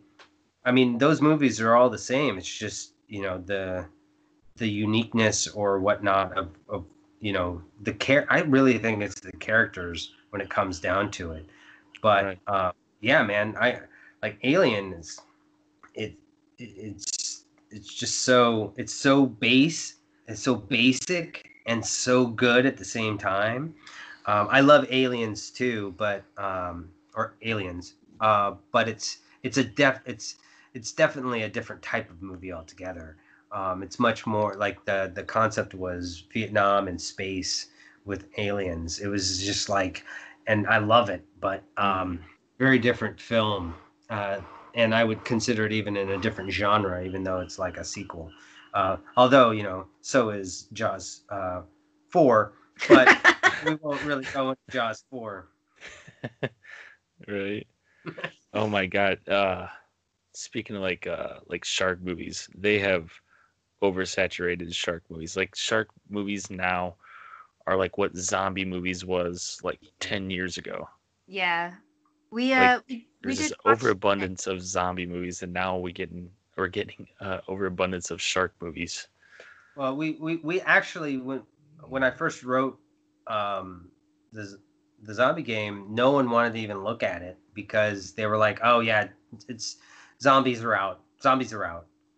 And It's a dead genre. it's a dead genre. the irony, and it's and but it- Sorry, had to throw that in there. yeah, yeah. no, good good call. Um, but yeah, it's it's uh, um, but yeah, it was sharks, sharks, and uh, Too many sharks. None of them look good. no, oh my god, the what was the the shark, the giant shark, The monster? Meg. the Meg. The Meg. Mm-hmm. Uh, it, it it was like people seem to have loved it, but it did seem to like um, like not decide on what it was going to be. It felt like to me like it was much more like Pacific Rim, where it was just like we're gonna kind of try to be multiple things to different people, and it's gonna be kind of fun, versus like you know going full board in one direction. Um, hmm you know, I really, you know, it was, it was, it was, uh, it was enjoyable, but it wasn't. It could have been either really funny, like hysterically funny, or it could have been like really crazy. Um, but anyway, that's my. But yeah, That's my review of the my- Meg. yeah, there you go. And Uh, like I was thinking of like more of like the low budget cheesy ones. Like we got uh, Sharktopus? Shark X, Sharktopus, Shark Exorcist, um, Oh, Shark Exorcist. I haven't seen that one. um, Santa Jaws. oh yes, uh, you know, all them crazy ones. There was even one I watched uh like a year or two ago. It's like uh women prison massacre in Sharkansas County or something like that. Like it was just something off the wall like that. And Wow. that's amazing. oh my god. The uh the CGI was so bad. It was like it might even been worse than Sharknado. Wow. We're uh, we're trying still trying to figure out how to get a VelociPastor. Yes. Oh my god. Like It just looks some of these good. just so out there. Yeah. Yeah, I mean it, it's almost like the uh the shark genre, genre is getting worse than what the zombie shot genre was. yeah. Well, and there it, there's just so few places to go. It's like we we watched uh, Crawl recently, Mhm. and I had not seen a kind of like you know natural disaster creature Yeah. movie in a while, and it it did okay, but by like the back end of the film, you're like, oh, there's some more alligators. Mm-hmm. Although she did get munched on a, a bunch, which usually they they remain relatively unscathed for the whole film. So that I did appreciate. Yeah. Yeah, I mean, uh, in that movie's defense, I would say it's probably one of the better alligator movies made. Well, yeah. I mean, look look what else is on the list. Well, that's Uh, what I'm saying. Lake Placid, Yeah. come on, that was a But- classic. Well, I, yeah, I I do enjoy that one. yeah, but- that one I gotta say is up there. And then like there's an alligator movie from the 80s. I I haven't seen that one, but uh, I I hear that one's praised pretty high as well. Oh. Um, I think it's about like a they flush an alligator down, Down the the, drain. Oh my Yeah. god, it's an urban legend. That was like such a scary thing back in the day Like Yeah. like yeah. there were there were alligators in the sewers, bro, and so they were Yeah. gonna and eat you. Um, I While didn't you're know on the toilet. I didn't know if it was while you were on the toilet or not, but that was a fear of mine as a child. Like, do not go in the sewer because an alligator would get you. Exactly. I remember that. That was that was scary. That was like a thing, man. We're like, no, you can't It's go in uh, there. it's called alligator. By the way, by the it's way. very very difficult to remember. Yeah, yeah. I mean, that one's on my watch list, but uh, yeah. I mean, that's that kind of is a fear as well. Um, Yeah. You know, uh, that kind of brings me to like, we don't really see a lot of like fear movies like that, like arachnophobia. Oh my Um, god, arachnophobia. Anaconda. Yeah. Uh, well, it- I that would one was a little more- more like cheesy. Vertigo. I would say the Anaconda has got more like a Vertigo vibe because he's more scared of a thing. So he like he gets paralyzed when he's like sees spiders. In a sense. Oh, and arachnophobia. Yeah. So I don't know if if you like put those two together, but um, well, what yeah, are what are we really afraid of anymore? I mean, I think that's why Black Mirror is is even marginally successful because we've tamed we've tamed so much of nature. I mean, we all live in in boxes, so you know, like we have things that can blow apart animals. we're right. You know what? We got to figure out a toilet paper monster right now because we are Right. so scared of a dirty butt that we have to have a dirty butt monster. right. It's, it's absurd the amount of toilet paper that's happening in bidets. Like is the is the key to saving our society. I'm not sure how to make this into a movie or into a graphic novel, we but need, we need uh Have you guys seen uh Look Who's Walking t- or Look Who's Talking Too where the Oh. little boy Yeah. the little boy has a nightmare of the toilet talking to him. there we go. Possessed bidet. yeah, exactly. Yes, that's Uh, what we need. but that's but the day movie. It's like, ah, it's not cleaning my butt. It's making it worse. Ah. It's spraying so hard, it's coming out of my mouth. Uh, but that's there you go. You got you got a graphic novel idea right there. Please buy our movie. yes, our poopy, Poopy poopy, movie. poopy movie. Um, yeah, that's what it seems like. What we're more mostly scared of right now is is toilet paper shortage. So I don't know. It's hard to tap into Yeah.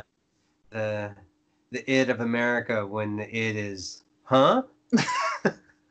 hmm Well, it, it what's crazy, not really crazy, but over the years, like we have been so desensitized to a lot of stuff to where it's like, what Yeah. are we really afraid of nowadays? Well, Yeah. that's like the gore porn, right? In the during like uh, the '90s and 2000s, where things were just so graphically grotesque. I remember watching uh, Hostel. I don't know how you feel about Hostel, but it was so like it was too much for me because it wasn't scary at all. It was just like gross. Right. It was just like trying to gross me out. And I was just like kind of over it um, for a while. That was where I kind of, I just like kind of stopped watching like horror movies because they became kind of gore porn because we had, and it was just the show and shock, you know, what I can show you as opposed to truly being scary and being frightened and being nervous because that was the thing right when you're in a movie theater you know and you're in the dark and you're scared and you kind of like you're you're kind of jumping and you jump and you're like that versus like going ew oh gross and those are two very very different things and i miss that that scare like um you know and that was something yeah anyway Yeah. Yeah. It's like nowadays, uh, it's uh, like, you know, the gore porn, over the top stuff, or even like those like rape type movies. Uh, It's like, you know, and I don't really care for them type movies because it's more like that's just wrong. yeah It's not really scary. well Um, like the hills have eyes too when they remade that mhm. um, or the hills have eyes when they remade that like that rape scene Mhm. Oh, that, that one, was rough. yeah. I mean, yeah, it was just like, it was like, it was just rough, man. It, and it just made me not. It what it wasn't like I was scared or anything. It just made me feel gross. Yeah. and it's like I don't want to feel gross watching a movie. like I want to, I want the, the the scare or the fear or whatever. But it was just so much like trying to get people just to be shocked at that Mhm. moment in time, and because I guess you know we just had lost our ability to be shocked in some ways. Although Tiger King did that again. Um, you know, shocked us all. Whoa. Um, but yeah, it, it's that kind of thing that's really just what I, you know, tend to stay away from, and kind of that's one of those reasons why I just kind of stopped with some of the genre at that point because it was just uh, un. It, it, it wasn't what I thought the genre did best hmm which was to tap into some sort of primal thing in us uh, and bring out the like that fear and to utilize and it's what I loved about like Buffy and I loved about um you know different aspects of of different storytelling is is that utilizing those like fears that we have as a as humanity and and, and make them into monsters that you can fight. Um, and so you can you can physically defeat a fear of yours that is not like in, in general is not something that is is something that you can punch um, Mhm. and that's what i love about it is that it it and and that creation of that fear from that manifestation is really like um that's where i think the genius is in the in the genre. And that's what i think you know romero tapped into whether he knew it or not he hit it. Um hit it straight out of the park and some of those old time you know and like mary shelley she just freaking nailed it. Just nailed it. Hmm so but that's that's what I, I I at least I'm I don't I'm not putting my work up there at all but like that's one of the things that I want to I want there to be an aspect of that that uniqueness that like part that you're hitting in some way that that connects with people as opposed to just trying to show them the most disgusting thing that you can on screen. Um, you know and and in your f- scary movie or your horror movie or whatever that is you actually do have like a, a semblance of you know uh, uniqueness and, and and and point and that's where i think it comes together so well Right. Yeah, I think uh I mean I know it's it's hard to to say rather than to do, but uh it just seems like we need to steer away from a lot of these remakes and try to come up with original original ideas that tap into our fear. Well yeah not just you know remaking the same movie again calling it something else you know It's like- really hard to make a good remake be- because people just people really they just want to slap on like a new coat of paint without really understanding the underlying themes and it's I mean, really easy to just grab for money. yeah exactly. Hmm you know, everything is IP, you know, and everything it's like and, and I think it's really gonna change things, what's happening right now in the industry and you know, as movies go. But yeah, you know, people you know, trying to actually like that's that's what I think like um you know, certain movies and unique movies like Get Out do connect. I mean, I, I wouldn't say, you know, I, it's it was a good movie, don't get me wrong, but it, it was unique enough and different enough in in a realm of movies that are incredibly generic and uh, just just remake city and sequel city and those movies themselves just kind of like lower the bar and when something unique does show up that's good it's really good and Mm. people like want to find it because they want new stories. They want something unique. They want to feel something. They want they yeah going to see a Star Wars movie. Um, you know, and you hear that John uh, John Williams music, and you hear all that stuff, and you see that, and it, it makes you feel nostalgia, and, and, and makes you feel like comfortable. But when you see a movie that's something di- like just something different and u- new and unique with different characters, it's entering a a different world that um, that you then have to understand, and that's exciting. That's and and it's so it's not lazy film going. You know, you have you have to be an active participant to go into that movie and see what it is and be a part of it, and that's something that I think that is genuinely missed right now. Right. I don't think we've really quite hit uh, a major staple in the horror genre as of lately. Um, I think we're still we're all kind of you know we're, we're all kind of patiently waiting for that next one that's gonna gonna shake the world. Yeah, I would agree. Well, I mean, I, I would. Parasite's kind of there. I mean, sort of, right? Kind of. I Kind mean, of. Yeah. Do you consider it a horror movie though? I Yeah. know that's the thing, right? It's I I I thought it was two different movies. Um, it's ki- it could have been a horror movie if you been. cut it right. Yeah. Yeah. So there's parts of it, you know, but yeah, it's, it didn't really. Uh, it's not really, but um, there's some The elements were there though. there's some fascinating things in there, like some imagery that was really fucking cool. Yeah, I Um, agree. So like, but yeah, it's not really a horror movie, and especially the first half is not a horror movie whatsoever. Um, so there, but yeah, Get Out did like kind of bang a gong to show like these movies aren't dead, Um, right. You know, because It, know, it kind of brought. how do you Uh, feel, how do you feel about the Invisible Man? I mean, the other thing is, is that it's not, you know, but um, well, I haven't seen the new one yet, so I can't really, you know, say anything about it. But, Yeah. Uh, I mean, I you know I do love the original. yeah, You know, I think it's it's very, it's unique, and it's it's you know, uh, what was was it? Is it Orson Welles that made it or?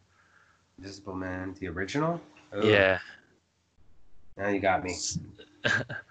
I know I like H.G. Wells or Orson Welles, something like that. Yeah, Um, 1933. Yeah, Yeah, like you know, he I think he wrote the story for it first before it was, you know, adapted to a film. Mhm. But, you know, that was I guess groundbreaking for the sci-fi horror elements. I mean, Yeah. it- the it book really itself was quite interesting. Not the Chevy Chase movie, by the way. That one was terrible. Yeah. yeah, I, I forgot the name of that one, but It's uh, I, I read an interesting uh, article about that. It's like you know, it's when the the director and star and writer are all on the same page. It's generally a great movie. But when the star then decides the memoirs of an invisible man, uh, it's when Mhm. the star decides that it's not a comedy, but he's a comedic actor and he wants to get into the psychology of it all and then the director leaves and then the writer is like what is kind of what happened to uh, the memoirs of an invisible man Well, it sounds like that's what happened for Hollow Man too. 'cause- oh hollow man uh, that one the at least the first one was somewhat entertaining. yeah um I mean, I'm not gonna say, oh, it's the best Invisible Man movie of all time, but I mean, it's definitely an interesting take on the Invisible Man story. yeah It put me off Kevin Bacon for a long time. Yes. she hates the bacon He's kind of a sleazeball in that one. i don't know he was great in uh, crazy stupid love I haven't seen that one. Sorry. Not the horror genre. It's not in the horror genre, but it's actually Yeah. Steve Carell. It's it's it's a really funny movie. Hmm. It's uh, it's better than you think it's going to be, which is um, you're like, oh my god, that's actually really funny. Uh, Steve Carell and uh, Ryan Gosling. Uh, Okay. Yeah, it's actually fun. Um, but yeah, uh, then so yeah, it- like really having something like on-sparring like Jaws or Alien or something like that come out. It seems as though right now, I mean, you have uh, Blumhouse and they'll do some some things and see what sticks.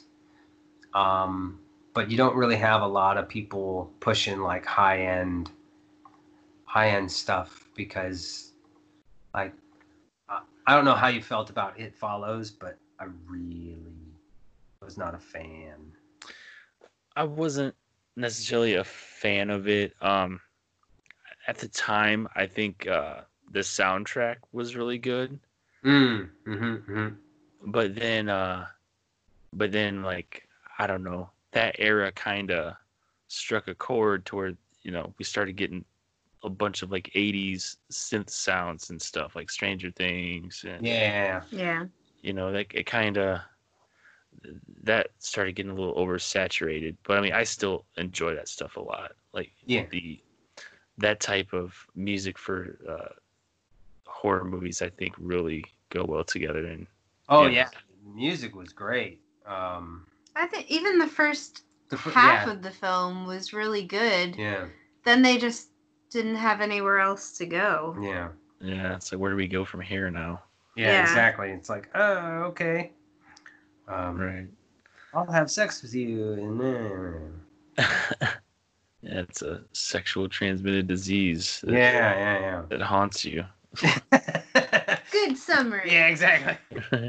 yeah if you've never seen that movie that's basically what it's about folks Yeah, uh, Exactly. Don't have sex with no. Um, the PSA. Uh, but yeah, it's there's some. eh, At least it was an original idea, which Yeah. which you're right is is very hard to to come by. Like it, when they're when they're trying to remake The Mummy with Tom Cruise and mhm. Yeah.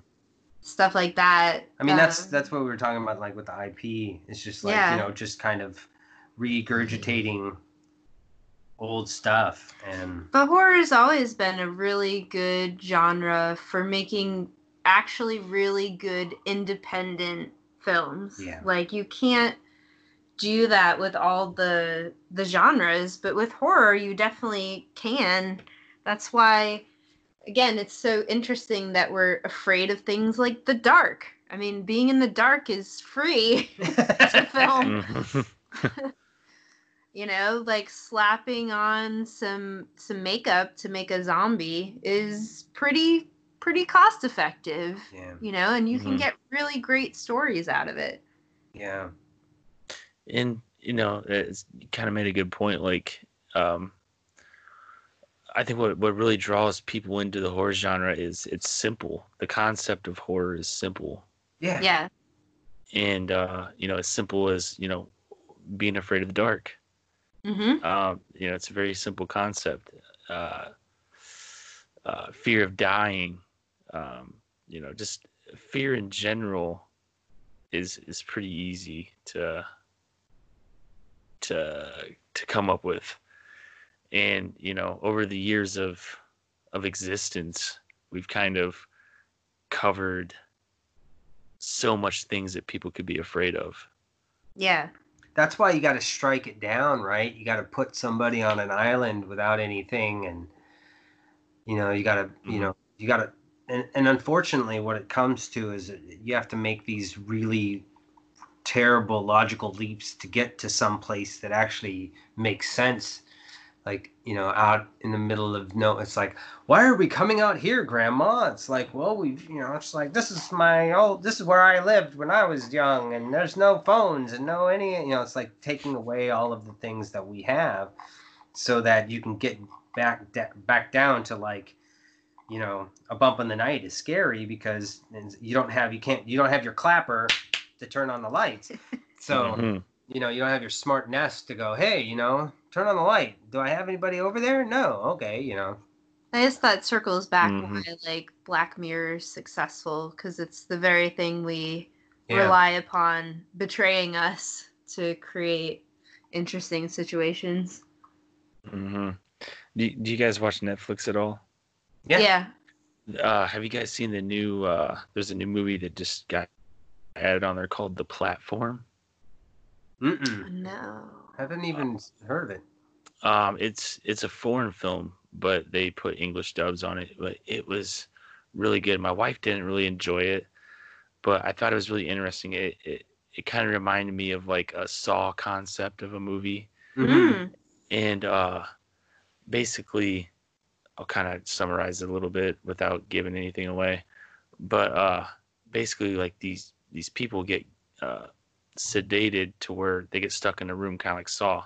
And you got two people in a room, and they don't really know what's going on. At well, the one guy doesn't really know what's going on at first, but then it kind of comes back to him like why he's there Mhm. but but there's levels like and it doesn't really tell you exactly how many levels are in the structure but Mhm. there's like you know over 300 levels of the structure with um, two people on each level and at the very top um, there's like this big elevator platform that has a bunch of food on it and it starts from the top and it goes all the way down to where the people at the bottom floor probably aren't going to get food at all so they have to like kill each other eat each other or whatever.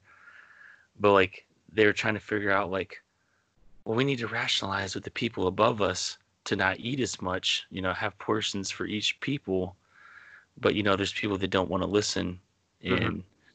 like some of it's a little gross because you know they're just ravaging eating all this food um that you know 100 people above them have been eating on Right. but uh it was an interesting concept and sort of original Yeah. and uh you know like these people have to go through living in that level for 30 days and then all of a sudden all the levels get gassed to where they move the people to different levels every 30 days with different people so you know it was it was very interesting to to you know i could see them making a series or something out of it just because Yes, the psychological aspect Yeah. of what kind of person you are at the bottom level versus what kind of person you are at the top level.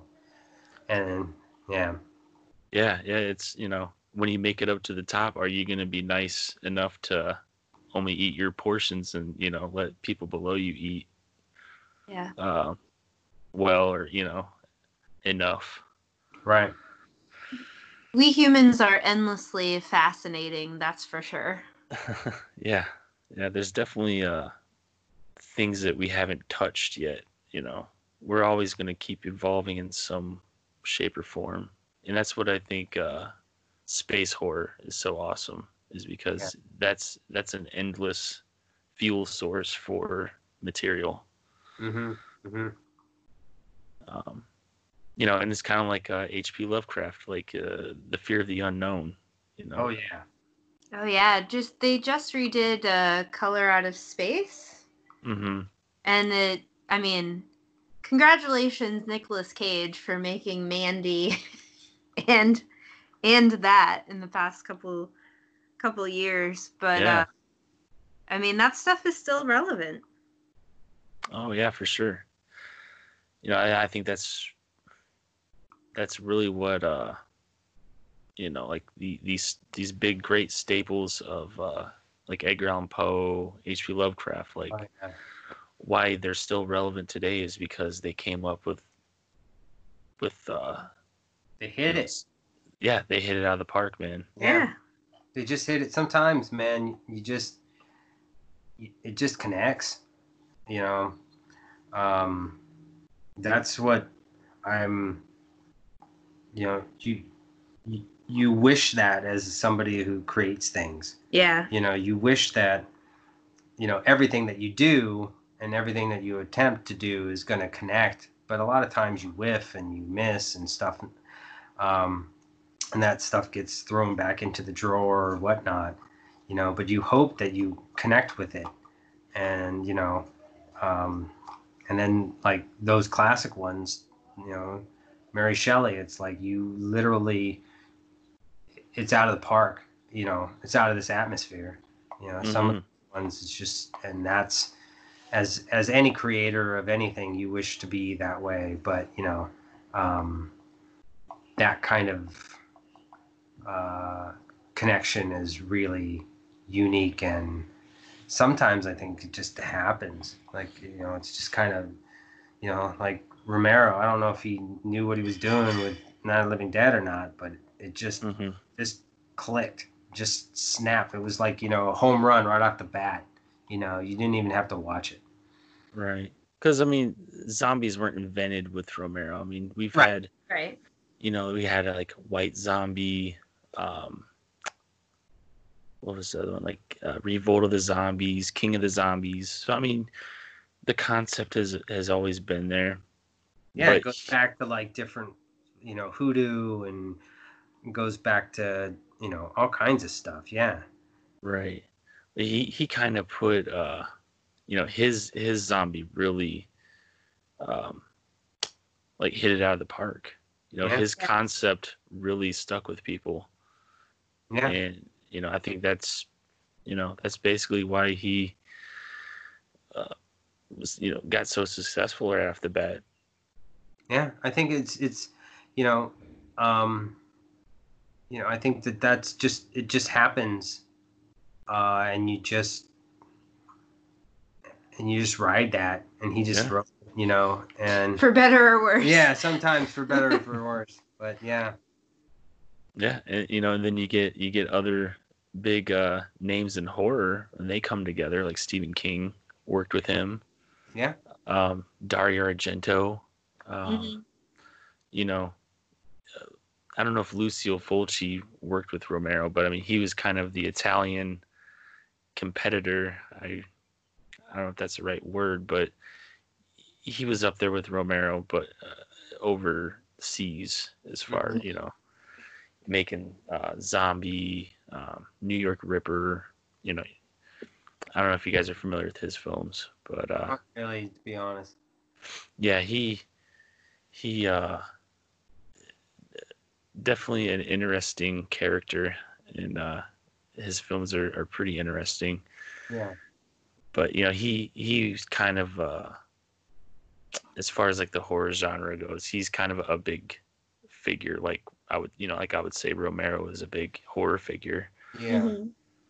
um but yeah um when you get big figures quote unquote together and and start making projects it it uh i don't know i'm trying to get at but we you know we we get we get some pretty good stuff coming in Yeah, Uh, I think that's why they're remaking all the Argento stuff at this point. Like, it it holds up and it's scary and it's beautiful. Mm-hmm. yeah the imagery even with the original uh the imagery in Suspiria was just it's so colorful and beautiful looking and uh mixing that in with uh you know slasher uh tenacities um i mean you know there's more that it wasn't just a slashers you know he's the father of giallo films is what Mhm. they they call it and um it's that one's probably his best giallo film in my opinion Yeah, isn't there another the Crystal Peacock or something? like the the bird in the crystal plumage yeah, yeah. hmm and uh, he's got you know he's got a few of them um the sequels of Suspiria uh, his the well there's Inferno and then Mhm. Mothers of Tears or Mother of Tears which that Mhm. one yeah that one wasn't the greatest that was definitely that was definitely the sleeper of the trilogy but yeah i mean he he's made some really good ones um and yeah i mean you know when you have people like that creating genres, that's you know that's that's a whole another topic.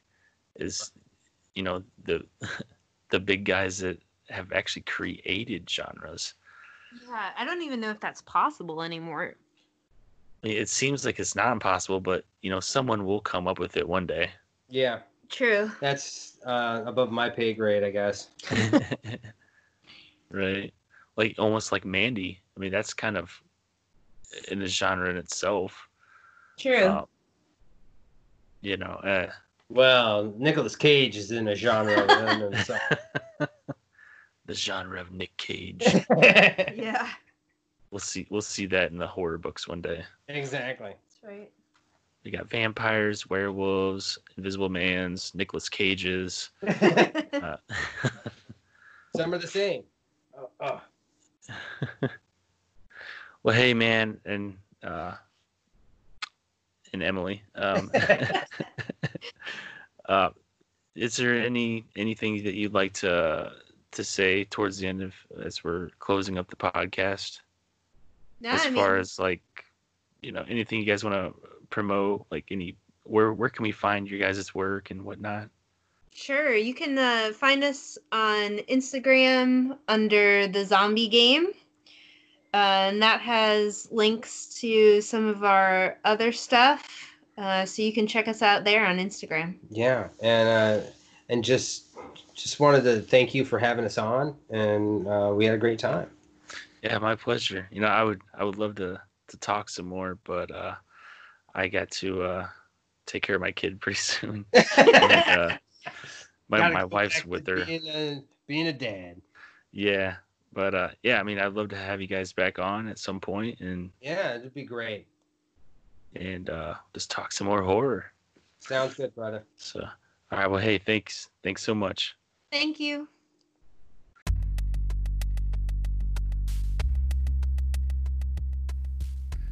That about wraps up episode 16, guys. Thank you all so much for listening, and a big thanks to Dan and Emily for coming on the show today and talking about their horror zombie novel, The Zombie Game. And I just want to say, just hit 1,000 downloads on the Root Horror podcast, and uh, just want to say thank you all so much for listening and, and all the support that you've given me so far. It's it's been pretty surreal so thank you. You know we, i started this like six months ago and never would have thought that i would be where i'm at now so you know a big thank you guys. I really i really appreciate everything so far. And a big thanks to all my past guests for coming on the show. It's it's been pretty surreal. So thank you guys so much. Um the next few episodes, I'm going to have some more guests on, so stay tuned for some announcements. And I'll also stick in some solo episodes in between there, hopefully. So, kind of um, break up the monotony a little bit and instead of just guests all the time, because it's, you know, I'm going to tell you right now, it's not going to be like this all the time or I'm going to have. Um, guests nonstop. I mean, there might be some some times where I won't have guests for a while. So I'm just trying to take advantage of uh, the pandemic while I can, while everyone's indoors and are able to to do podcasting. So I'm very fortunate on that end of things. But uh, yeah, so keep in mind I will be doing solo episodes as well talking about horror movies or just whatever I want to talk about. so, yeah, so thank you all for listening. I'm going to end this on stay safe and stay indoors, wash your hands, all that stuff. Like you've probably been hearing nonstop, but it's the truth. I want you all healthy and we'll get out. Everything should be back to normal hopefully soon. We just got to stay positive. Thank you all so much for listening. I will catch you on the next episode.